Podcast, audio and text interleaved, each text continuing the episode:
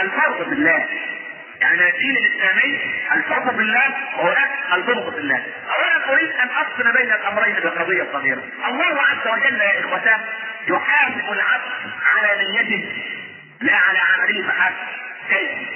يعني مثلا أنت عبدت الله عشر سنوات. لو أن الله عز وجل قبل منك حسناتك وضاعفها عشرة أضعاف كم تمكث في الجنة؟ امام خمسين سنة 500 سنة لو ضاعفها لك عشرين ضعفا لمكثت في الجنة ألف سنة فيكون بذلك عمل قد وفيته وأضعافه كثيرة إلى 100 ضعف مثلا فقضيت الألف عام ثم قيل لك أخرج من الجنة لكن الله برحمته لا يخرج المؤمن من الجنة كيف؟ كيف؟ الله عز وجل يحاسبك على نيتك لأنك عندما مت وكنت رجلا تقيا أو امرأة تقية وهذا الكلام تسمعه الميتة التي معنا الآن سبحان الله. والله هي بكلامي أشد استماعا منكم ولو قدر لها أن ترد علينا لقالت لنا يا معشر يا من يا معشر من آمن بلسانه ولم يدخل الإيمان قلبه تزودوا فإن خير الزاد التقوى. الإنسان لو أنه الصالح لو قدر له أن يعيش نيته أن يعبد الله عز وجل ويبتعد عما حرم الله طوال حياته. لو عاش إلى الأبد لعبد الله إلى الأبد. فإذا فرب العباد يحاسب العبد على نيته فيبقيه في الجنة إلى أبد الابدين على قدر نيته لا على قدر عمله. طيبا إن شاء الله. على الجانب الآخر الإنسان الكافر لما يخلد في النار؟ كم عصى رب العباد هو؟ عصى رب العباد ستين سنة؟ يعني لو ضعف يعني لو حاسب الله العبد على السيئة بالسيئة لمكث في النار 60 سنة أو لمكث في النار 600 سنة أو 9000 سنة لكنه يخلد في النار؟ هل ربك ظلام للعبيد؟ كلا. وما ربك بظلام للعبيد. لأن نية الكافر لو عاد إلى أبد الآبدين لانحرف وضال منحرفا فيحاسبه الله على نيته. فانظر إلى قدر النية عند الله عز وجل. نية المرء تسبق عمله. فأنت تنوي أن تحب في الله وأن تنوي أيضا أن تبغض في الله. ما معنى أن تبغض في الله؟ أن تبغض عمل الفاسق. لا تحبه. اذا رايت فنان أو فنانة منحرف أو يثير غرائز الناس لا تحبه. لو وجدت فنانا يسخر من الإسلام أو من دين الإسلام لا تحبه. فإذا أحببته فاعلم أن قلبك مريض لا بد من شفائه أو لا بد من السعي.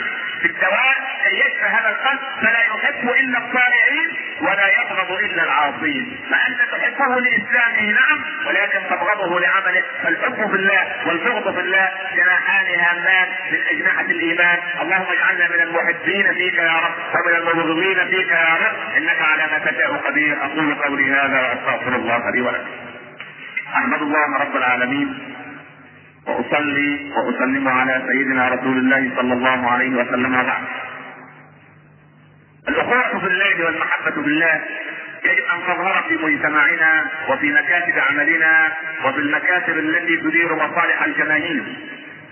واهدف في أذن الموظف المسلم والموظفة المسلمة وأقول الاتي إليك اخا الإسلام في المصلحة أحد ثلاثة إما أكبر منك سنا وإما في سنك وإما في سن أصغر. فإذا أنت عاملت كبير السن على أنه أب ومتوسط السن على أنه أخ لك وصغير السن على أنه ابن لك وابنه صلحت أحوالنا جميعا. لكن أن تنظر إلى الآتي وتحترمه بقدر مكانته الاجتماعية أو بقدر ما يدفع لك من رشوة أو حرام أو ما تسميه أنت إكرامية أو هدية. فاعلم أنك لم تحب في الله ولم تبغض في الله وأنت خائن للأمانة وخائن لله وخائن لرسوله وخائن للمؤمنين. والمسلم يجب عليه وهو يراعي هذه المسألة أن يتعامل مع الناس بما يرضي الله عز وجل. ولذلك اهدف أيضا في أذن الموظف واقول اخا الإسلام والله يا أخي لن تموت إلا بعد أن تستوفي كل رزقك. لن لن تموت إلا بعد أن تأخذ آخر جنيه قد كتب لك وأنت في بطن أمك. يعني الأموال التي سوف تأتي إليك لا تأخذها من حرام. إذا استطاع أحدكم رزق الله عليه فلا يأخذنه بمعصية الله فإنما عند الله يجلب بطاعته ولا يجلب بمعصيته. ولذلك هونوا على الناس. أيها الموظفين في المكاتب من أصغر موظف إلى أكبر موظف في الدولة نقول أنتم موظفون لأن الناس هي التي تدفع لكم مرتباتكم. من أكبر مسؤول لأقل إنسان في الدولة وليس هناك تقاليد عند الله عز وجل كل يأخذ راتبة من أموال الناس. فإذا كنت أنت أجير عند الناس فاتق رب الناس سبحانه. رأينا كيف دخل الرجل على معاوية السلام عليك أيها الأجير. كلام آية لكن مهم قال الذين من حول معاوية قل أيها الأمير قال رجل السلام عليك أيها الأسير فلما كررها قال معاوية لم لم تسلم علي بالإمارة؟ لم لم تقل يا أمير المؤمنين أو أيها الأمير؟ قال يا هذا استأجرك رب العباد بأموالنا عند المسلمين خادما فأنت أجير ولست أمير. هذه قضية مهمة الموظف يجب أن يعني الموظف يقدر الجميع كيف أن الموظفه مشغوله بمساله الفطار؟ كيف أن لسه ما فطرناش لما نشرب الشاي بقى الصباح مع الصبح سبحان الله. ما الذي جاء بك من البيت وأنت ما الذي جاء بك من البيت إلا أن هذا هو عملك الذي وكله لك رب العباد سبحانه وتعالى.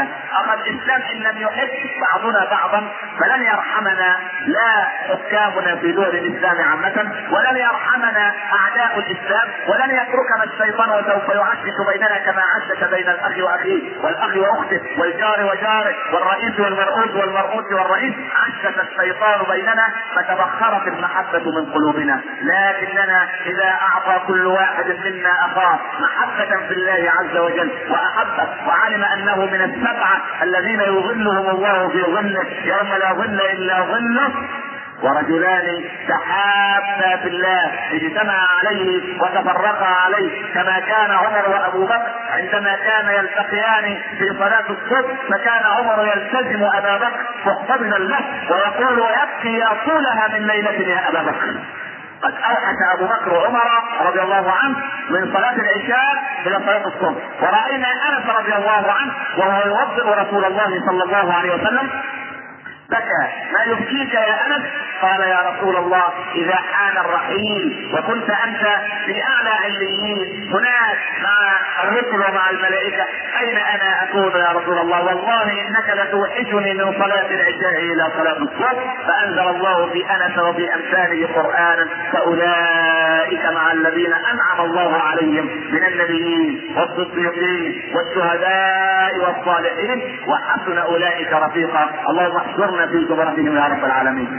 هذه المحبة التي كانت بين الصحابة يجب أن تكون بيننا لكي يرحمنا. رب العباد سبحانه يرحمه من في الأرض يرحمكم من في السماء. قليل الكلام خير من كثير. يجب أن تعود الأخوة مرة أخرى. وإذا أحب إنسان أخاه بالله يجب أن يبلغه ويقول له إني أحبك بالله. ويقول أخوه له وأنا أحبك للذي أحببتني له. وعندئذ ما تلاقيا بعد ذلك إلا ونزلت عليهم سبعين رحمة كما روي في الحديث سبعين رحمة تسعة وستين منهم لأكثرهم رحمة لأخيه. سبحان الله. يعني أكثرهم حنانا وأكثرهم عطفا وما تلاقى المسلمان فتصافحا إلا وتحات ذنوبهما كما يتساقط ورق الشجر في اليوم السادس أما إذا التقى المسلمان بسيفيهما في المسألة الأخرى إذا التقى المسلمان ايا كان ايا كان. يقول أنا عبد المأمور لست عبدا إلا لله.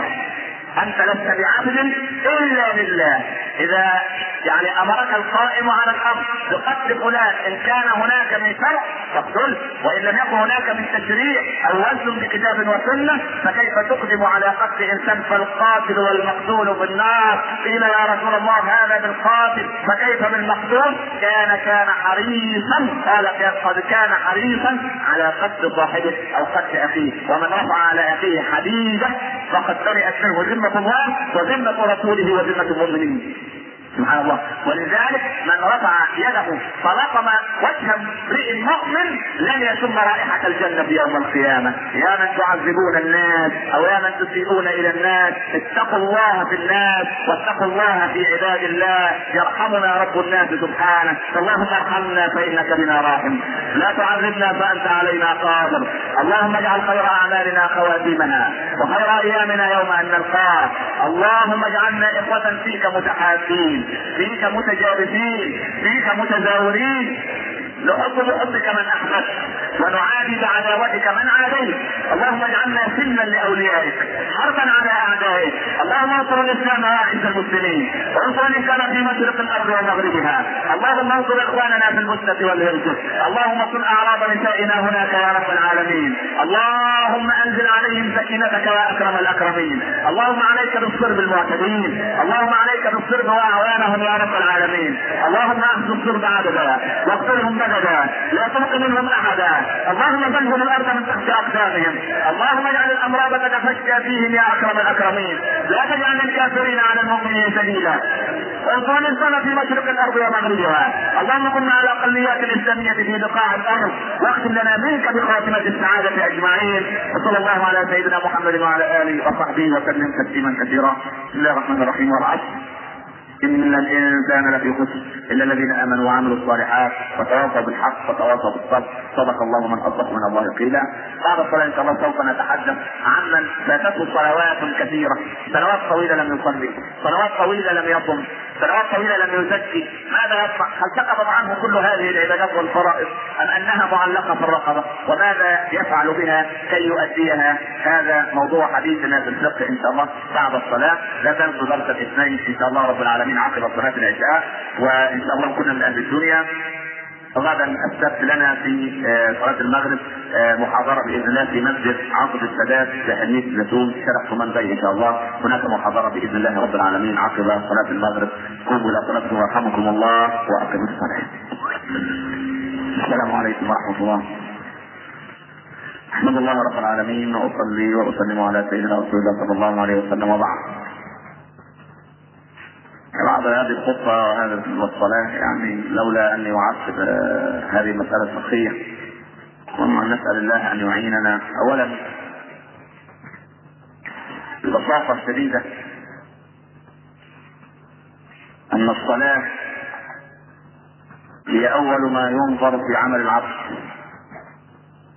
فإن وجدت صلاته كاملة قبلت وسائر عمله. وإن وجدت ناقصة ردت وسائر عمله.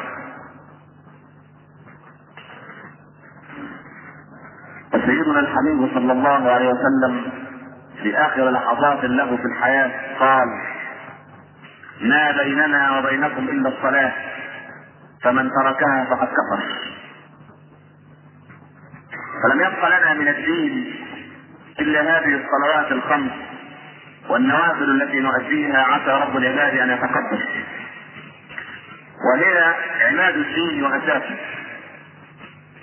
والصلاة صلة بين العبد وبين ربه. يقف العبد يقول الحمد لله رب العالمين يقول الله عز وجل حمدني عبدي. يقول العبد الرحمن الرحيم يقول الله عز وجل أثنى علي عبدي. مالك يوم الدين يقول مجدني عبدي. إياك نعبد وإياك نستعين. هذه ما بيني وبين عبدي. إلى غير المغضوب عليهم ولا الضالين. يقول ولعبدي ما سأل. سوف اهديه الصراط المستقيم وسوف أبعده عن طريق الضالين والمغضوب عليهم. اللهم اجعلنا ممن تقبلت صلاتهم وصيامهم ودعاءهم وركوعهم وسجودهم وعبادتهم. يا رب العالمين اجعلها خالصة لوجهك الكريم. الصلاة. الصلاة في كلمتين لها أركان لها أركان ولها سنن ولها مكروهات ومبطلات وقد تحدثنا هذا تفصيلا في سلسلة السيرة النبوية. ولكن لابد من قواعد أساسية في الصلاة. الخشوع والإطمئنان وعدم السهو أو مغالبة السهو والسرحان المجاهدة اللي بتحصل لك في الصلاة انك تجاهد الشيطان عشان ما تسرحش وتجاهد النفس عشان ما تسهوش لك فيها ثواب إن شاء الله رب العالمين. أما كل واحد بيسرح في الصلاة يقول لك أيوه يا أخي الصحابة سرح ويقلد لك حديث المصريين عندهم حديث مؤلف عمر بن الخطاب قال أنا مش هسرح في الصلاة. فالرسول قبل الصلاة قال له أنا هديك عباية لو ما سرحتش. فقعد في الصلاة يقول يا ترى هدينا العبايه الحمراء ولا العباية السوداء؟ تأليف تأليف هؤلاء أناس كانت قلوبهم مع الله في الصلاة.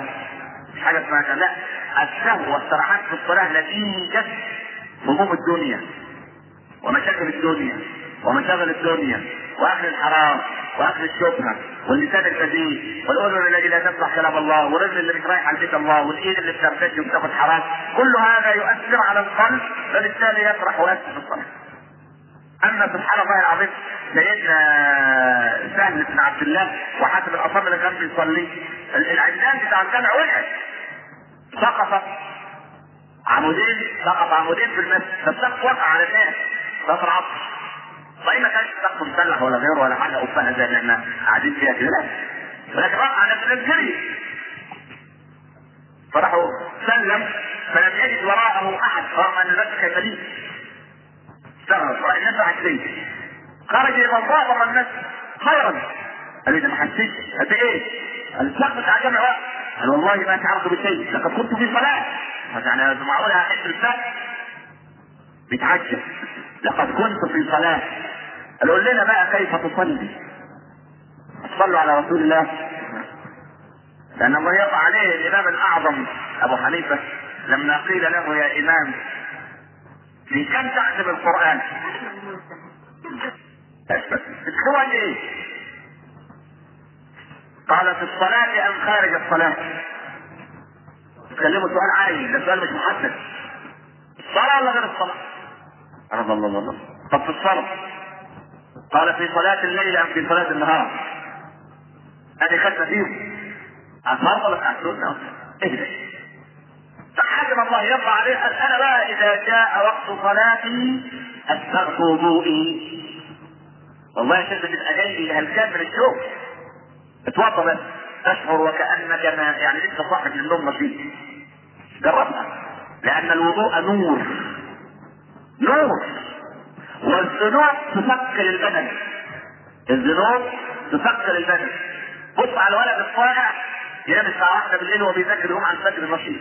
يمكن ما ينامش بالنهار تاني الشاب العصر بتاع النادي قاعد طول اليوم صايع وينام الساعة 12 يبقى الساعة 10 الصبح مدكتك مكسر لأن الذنوب أثقلت الجسد الذنوب أثقلت الجسد الجسد بتاعه مثقل بالذنوب. لكن المؤمن جسده خفيف قوي بقوة الله عز وجل. حاكم الله يرضى عليه يصبغ الوضوء. وأجلس في المكان الذي سوف يصلي فيه حتى تجتمع الجوارح. يلم نفسه بشتات الدنيا. إذا وصل محلات كلها عمالين بالسجادة الله اكبر العربية رايح بوليس ده جاي. بوليس عارف واحد يكتب واحد. واحد يخالف واحد. واحد يضرب ابنه. مش ممكن. الصلاة في المساجد. تدخل الناس كده تدخل بالراحة تصلي جماعة. تغلق يا أخي المحلات في القسم. ربع ساعة نص ساعة إيه يعني؟ خلاص يعني ما عادش كفاية والحمد لله. ما بلاش يعني يعني الامثله خلقت فمش انت بتصلي بتصلي على كمل الانسان عمل عباده تدخل بفلسفه ثم أقول اكبر لأن حال اقرا قراءة بترتيب. أركع ركوعا بخشوع أسجد سجودا بتواضع واضعا الجنة عن يميني والنار عن يساري والصراط تحت قدمي والكعبة بين حاجبي وملك الموت ورائي كي أظنها آخر صلاة لي وأتبع ذلك بالإخلاص في النية ثم لا أدري أقبلت مني صلاتي أم لم تقبل. هذه الصلاة. طيب. تعال بقى يا واحد من إمتى بتحاسب على الصلاة؟ ومن إمتى الست بتحاسب على الصلاة؟ قل دول اضربوهم عليها رساب مروهم عليها رساب واضربوهم عليها نعاس هذا يتضرب على عشر سنين يا صديقي لأن أنت وعنده أربع خمس سنين هاته في إيدك صلاة عصر. أوان أوان. صلاة مغرب ثلاث ركعات وروح. وما يزهقش يبتدي يتعود. وإحنا نتبسط بيه نرحب بيه أهلا ازيك ما شاء الله. أيوه كده حلو. عايزين كل يوم. ولا بتشجع بتعال عندي ثلاث سنين ارجع ورا ارجع ورا. يا ابوه بيصلي ومخه يا ترى العين هيخرج وحد يخبطه ويقول بقى. توقف صلاه أبوه. خلي بالك. ده انت تعودوا على المسجد وعلى الصلاة. امه في البيت تاخده جنبها تعالى يا حمادة. تعالى يا زكيه اقف جنبي صلي. صلي جنبك. تعود البنت على الصلاة. حط الحجاب في الصلاة بس يعني ما تحطش يعني أنا الحجاب لما تفهم حط يا سلام. زي الملائكه كده. واقف يصلي بقى اللي يتعود لكن لما تلاقي مرة تحط اسود وبن ونينة في وشها هتلاقي تحط زيها لما كانت تحط الصرحة هتحط الصرحة وينشأ ناشئ الفتيان فينا على ما كان عوله أبوه. الصلاة يبتدي الملائكة يكتبوا منذ البلوغ. أول ما صحيح البنت أول ما يبلغ الولد يبتدي الشريط بتاع التسجيل يشتغل. سجل عليه كل حركة وسكن من ضمنها نمرة واحد الصلاة. طب يقول لك إن الشيخ أنا عندي 30 سنة. لسه بدأت السنة أهو. يبقى عليك 17 سنة. مفيش تخفيف؟ لا مفيش تخفيف. طب نعمل إيه؟ رحت الحرم وسالت الشيخ ده وقال لي معلش. ما هو الشيخ مطيق يقول لك. لأن الشيخ اللي هناك يتبع الامام أحمد. والامام أحمد يرى تارك الصلاة تكاسلا أو عمدا كافر فاعتبر الكافر 30 سنة. لما بدأت تصلي إذا بدأت قد أسلمت والإسلام يشوف ما قبله. بس تترتب على هذا الحكم.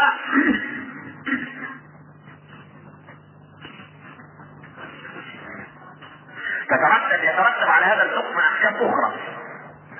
طالما في مذهب الإمام أحمد يبقى إذا كنت كافر يبقى مراتك كانت حرام عليك ها؟ ما ينفعش تتجوز. واحدة مسلمة تتجوز كافر إزاي؟ تيجي بقى اعمل لك من زي ما بيعملوا بعض الناس كده في الجزء لا. جمهور العلماء على أن تارك الصلاة نوعان. منكرها كافر. وتاركها تكاسلا مؤمن عاصي طب يعمل إيه؟ هل ينوي أن يصلي مع كل صلاة صلاة أو اثنين أو ثلاثة من اللي عليه. وأقول لك أنا على فكرة أحسن. واحد يقول لك علي 20 سنة. وأنا راجل عندي 60 سنة. شبر والان تقول لي بقى أقول لك حاجة. تطلع من الفجر في نص ساعة أو ساعة. صلي يومين ثلاثة من اللي عليك هذا القيام الليل خليها إيه؟ سوائل والله جيت عرض النهار قدرت تصلي وقت مع الوقت جانبا انشغلت الا بالفريضه بس بقدر الا الفريضة بس يبقى انت صليت يومين ثلاثة. لو عشت لك 10 سنين يبقى أنت صليت 30 سنة اللي عليك. لو صليت فرض واحد من اللي فاتك ثم أدركتك المنيات فمت حاسبك الله على النية أنك صليت كل ما عليك إنما الأعمال بالنيات. خلاص؟ حل تاني. فالتدرب من النهارده اللي عليه صلاة يصليها وهذه أولى من النوافل. اللي بيقروا الأحاديث ومش عارفين علم الحديث يقول لك يا سيدنا الشيخ يقول إذا وجدت ناقصة قيل اما له من نوافل ناقصة بالفرض نفسه مش ما صلاش ظهر لا يعني ظهر نقص خيوط نقص ركوع ما مظبوط الوضوء ما كانش كده. يبقى كانت الصلاة نفسها ناقصة. الصلاة في ذاتها فيها نقص. مش عليه صلوات. من لم يصلي الفرق في الدنيا صلاه في جهنم يوم القيامة. ليس نقاش الزكاة. نفس القضية. وكنت بذكر قبل كده بذكر بالتدريج على قدر ما استطيع فكنت مطلوب قبل كده أبتدي أكثر من النوافل أو إيه بنية ما علي من الصيام والصدقات اللي بطلعها أقول في كفارة أيام صيام كانت علي. بهذا يخرج الإنسان من الدنيا وقد وفى حقه نحو الصلاة ونحو الدنيا. يا إخوتان الدنيا لا تغني عن الآخرة. خلي دايما ربنا قدامك. خلي الدين دايما قدامك. خليك ماشي في الإطار. ونسأل الله عز وجل أن يرزقنا الهداية والتوفيق. وجزاكم الله خيرا. وبارك فيكم. والسلام عليكم ورحمة الله وبركاته. مع تحيات إخوانكم بشركة أهل السنة للإنتاج والتوزيع الإسلامي بالسويس والأسكندرية والقاهرة وجميع دول العالم. تليفون القاهرة تسعة اثنان صفر ثمانية سبعة صفر. نسأل الله العلي الكريم أن ينفع بهذا الإسلام وأن يجعله عونا لإخوتنا وأخواتنا على ذكره ودعائه. وأن يجزي كل من ساهم في إعداده وعمل على نشره خيرا جزاء ونرجو من كل أخ وأخت سمع هذا الشريف وانتفع به ألا يبخل على إخوانه الذين شاركوا في إعداده وتقديمه بدعوة بظهر الغيب. ليقول له الملك بإذن الله ولك بمثل